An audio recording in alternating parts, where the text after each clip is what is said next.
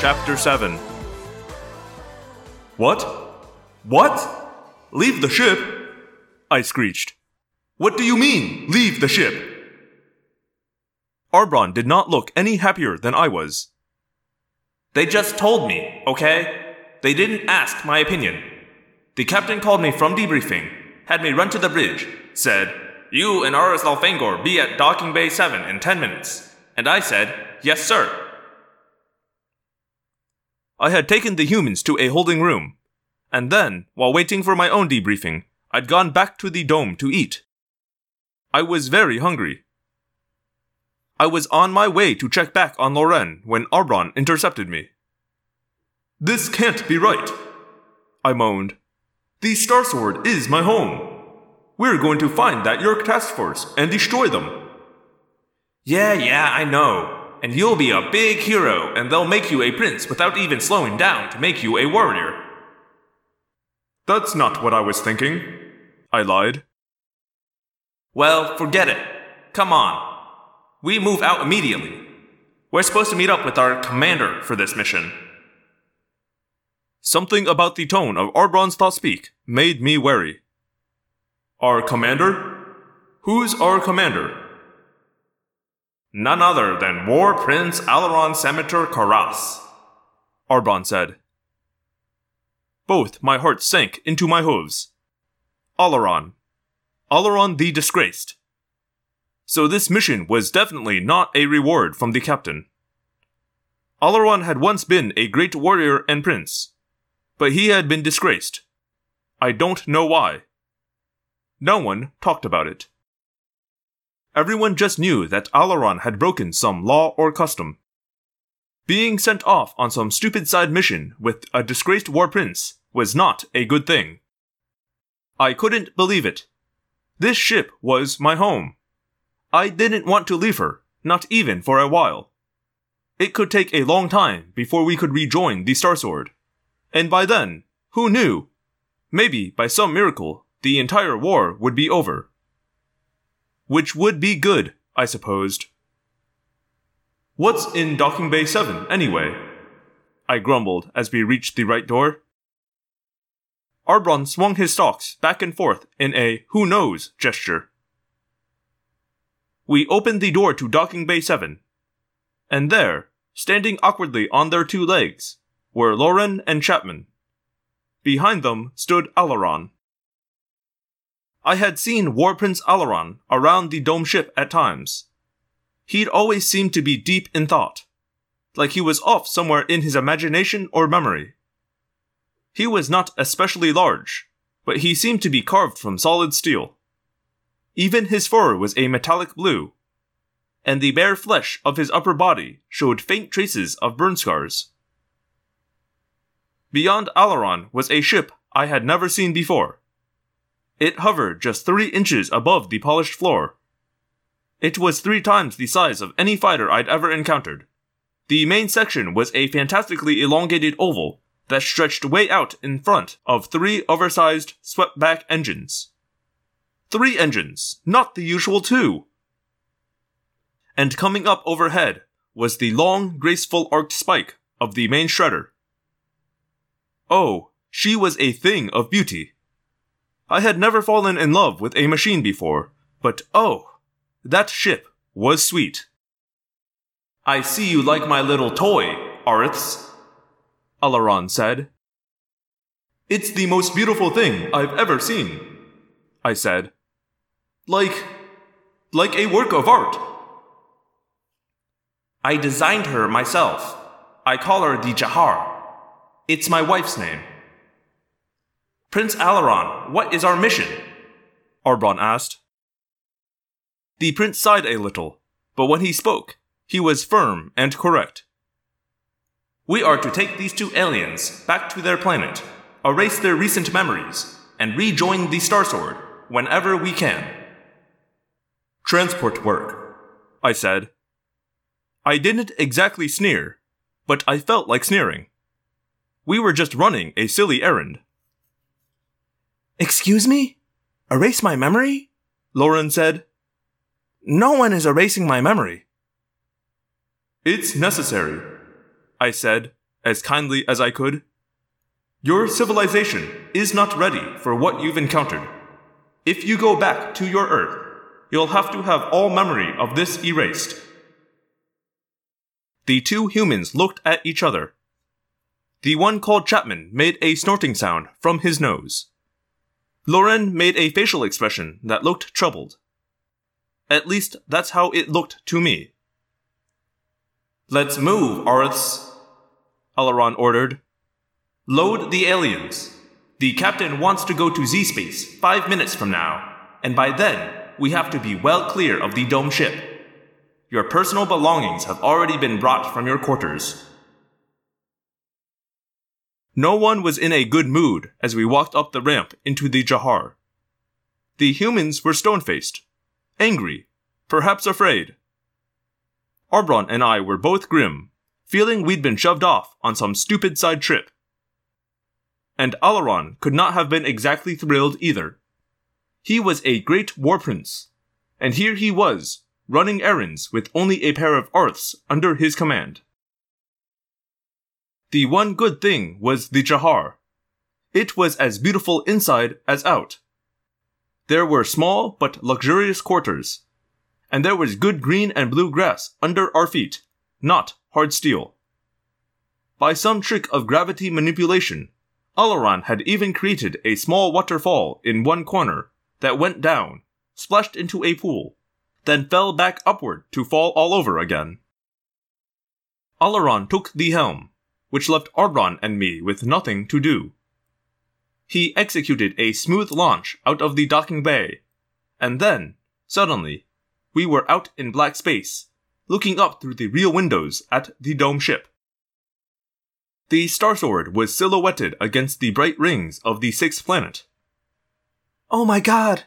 Loren gasped. That's Saturn! As I watched, the star sword's engines glowed brilliant blue, and the dome ship picked up speed. Faster and faster, till suddenly, with a flash, she translated into zero space and disappeared.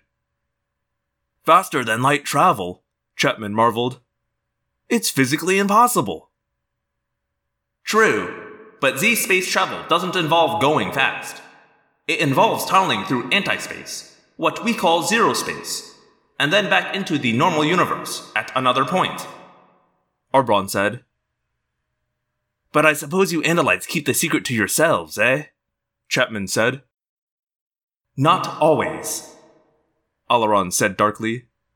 Once we shared it. The result was the Yeerk Empire that threatens all decent species. Be glad you are safe on your simple planet, alien. The galaxy is not a happy place to be anymore. Alloran entered the destination into the computer. We would make one brief zero space jump to approach Earth. But Z drive travel is not very precise. Even if we were lucky, we'd probably emerge a million miles from Earth itself. It would be a trip of many days to get there. Make the aliens comfortable, Arisths, Alloran ordered. Prince, afterward, may I use your ship's computers? Arbron asked. I have a copy of the Skrit Na download, and I thought I spotted something strange. An exodatologist, eh? Alloran said with a slight sneer. The new ideal. Warrior, scientist, artist. It's not enough to be a fighter anymore, eh? They want a gentler, more balanced, more intellectual sort of warrior nowadays. Arbron looked helplessly at me. I guess so, War Prince Alloran. I mean, that's what they teach us, anyway. For a while, Alloran said nothing. He just stared blankly, not at anyone. Or at least not at anyone in that room. The electorate wants war without slaughter. They want a clean, neat, honorable war. Fools. I was shocked. You didn't call the electorate fools. You just didn't. Sir? Arbron asked timidly. The computer? What? Oh, yes. The computer. Why not? Use it all you like, the prince said. We're in for a long, boring ride.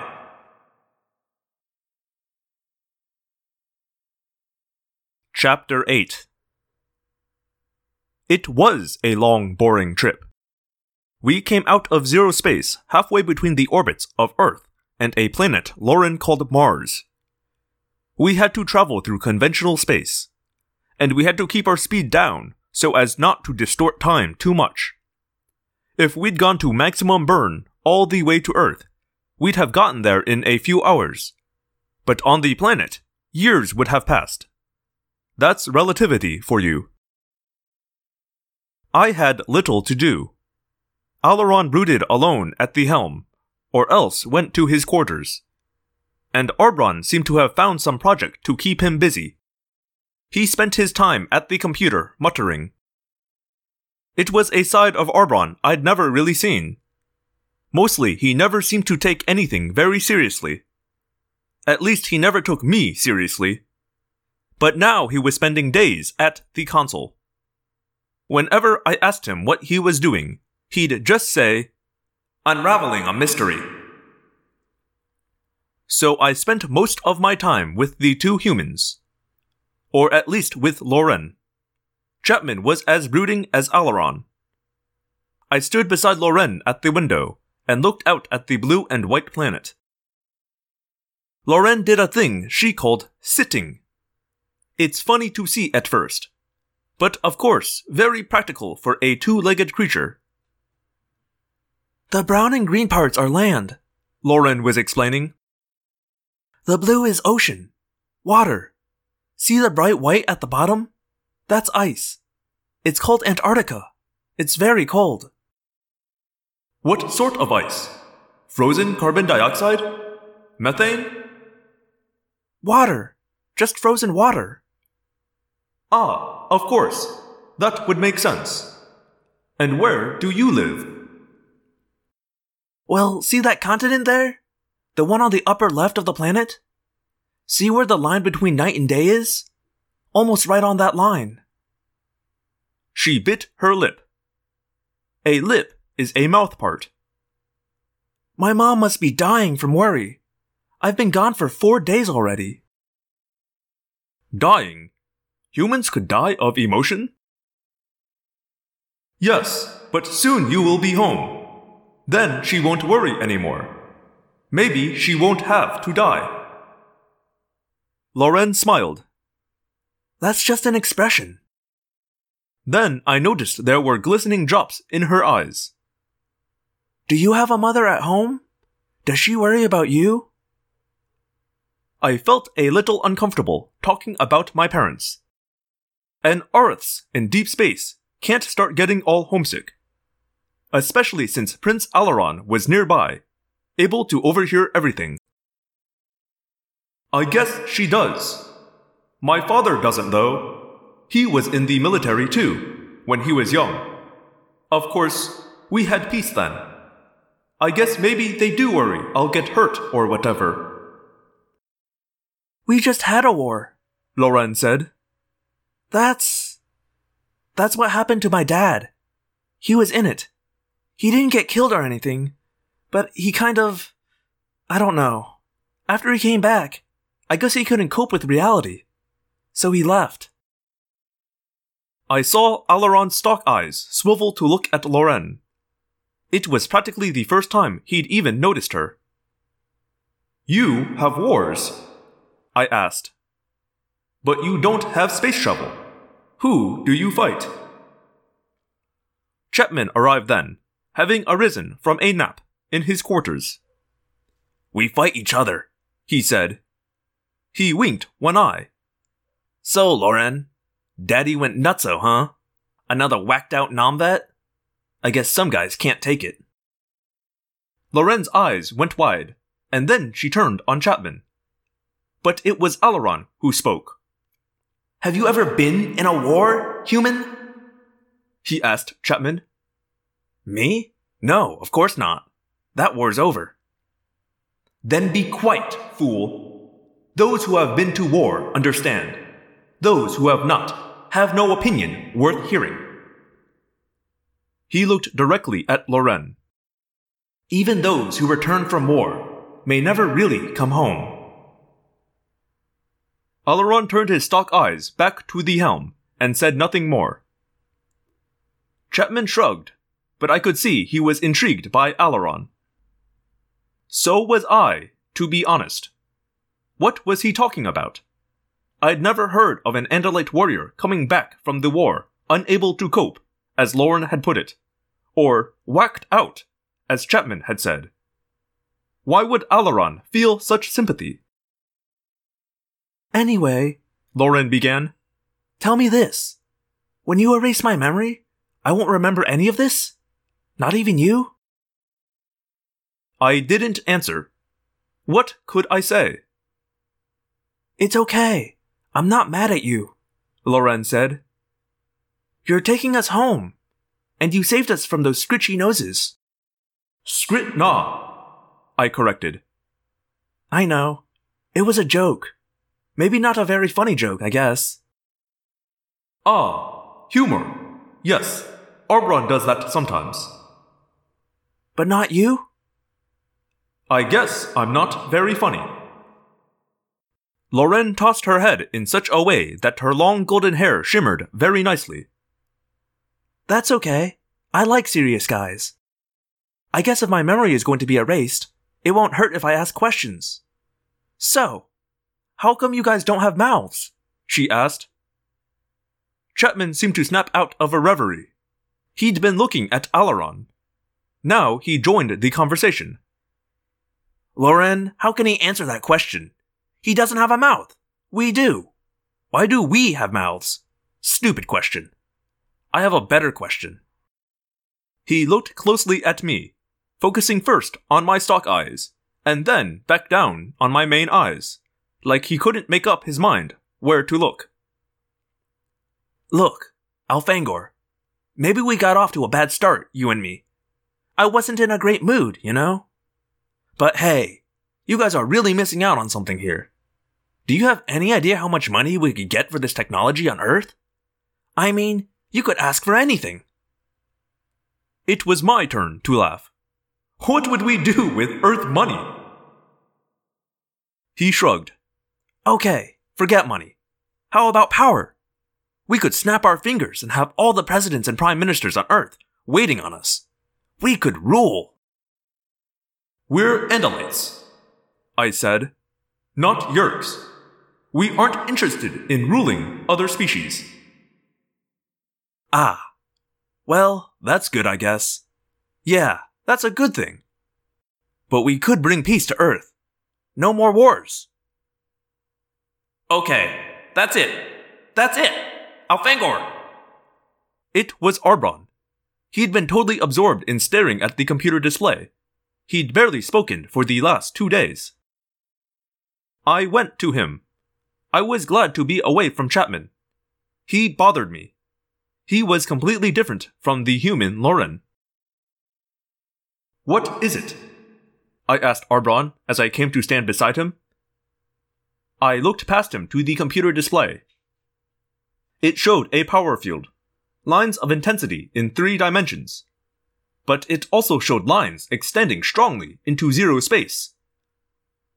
It was impossible. A simulation of some sort. A fake. Arbron turned only his stalk eyes toward me. This is from the Skrit Na ship. From the computer download. It was encrypted, but I broke the code. I've been going through the ship's log. A bunch of stupid stuff, mostly. Junk. But yesterday, I found this. I've been trying to figure it out because, see, there's no way these sensor readings can be right. But now I think I've got it. I know what it is. He turned all the way to face me. Elfangor, I think this is real. For several seconds, we both just stared at each other. This can't be, I said. Any first year student could tell you this is impossible. Unless. I felt a chill run up my spine. Alloran! Prince Alloran! Sir, you should see this! The prince turned away from the helm and trotted back to us. What is it, Arisths?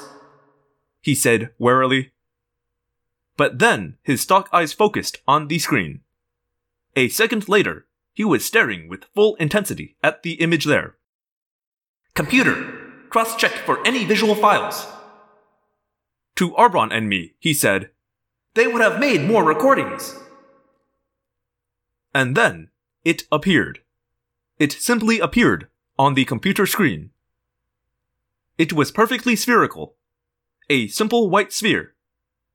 It looked harmless, even dull.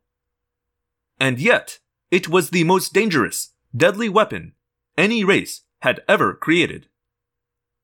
Because of what it was, it could not be physically destroyed. But it had been hidden. As we watched, dumbfounded and afraid, the computer replayed the Skrit Na computer log. It had been hidden on the planet called Earth. It had been buried deep in the ground, in a desolate looking area of blowing sand, and a huge stone pyramid had been raised over it. Hidden for 50,000 years. Hidden on an insignificant planet at the far end of the galaxy. And now it had reappeared. Hey, what's the matter with you guys? Loren asked.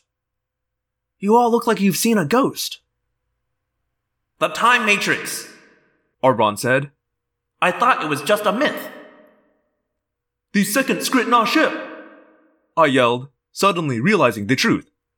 The Skrit Na dug it up. They have it aboard the second ship, the one that escaped into zero space. I looked to Alloran. To my surprise, his eyes were alight with fierce pleasure. The Time Matrix! Hidden for 50,000 years, and now dug up by the Skrit Na! The deadliest weapon in all of galactic history. And no one but us to go and get it back. It was as if Alloran were suddenly ten years younger. Elfangor, Arbron, get back on that Skrit Na computer log, both of you. We need to know where that second ship ran to. Now! He turned to Loren and Chapman. I apologize, aliens, but we cannot take you straight back to your planet. There is no time to waste. The existence of the entire galaxy is at stake. Arbron looked at me and sent me a private thought speak message. I guess we may still get a chance at being heroes.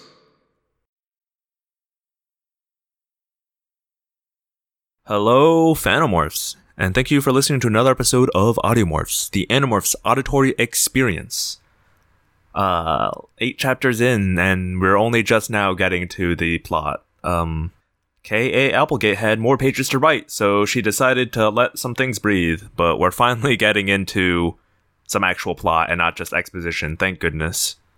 Uh, I don't have too much to say today. Um, oh, I want to announce the start of my newest project, a limited podcast where I rewatch the AMC post apocalyptic martial arts action TV show Into the Badlands. Uh, the podcast is called Into the Radlands and can be found on shoutengine.com slash into the radlands or by visiting my website, The Apocalypse. It is uh, linked there. So if you have seen the show and you want to hear me and my friend Jesse uh, revisit and discuss it, uh, be sure to tune in. If you haven't seen the show and you like, you know, cool martial arts fights, I would super recommend checking it out. If you're in America, it's on Netflix. Uh, or you could just listen to me and Jesse describe it. That's a little weird, but I've done that before for rewatch podcasts. Uh, up to you, I guess. I'd recommend watching the show, but I'm not going to make you. Um, also, you know, of course, all the, you know, if you use Apple Podcasts, leave me a rating review, etc., etc. Uh, write in at audiomorphscast at gmail.com or audiomorphscast.tumblr.com. Uh, all right, I've taken up enough of your time, so I'm just gonna get on out of here, and I'll see you next week. My name is Daniel, and I believe one day the Andalites will come. Until then, we fight.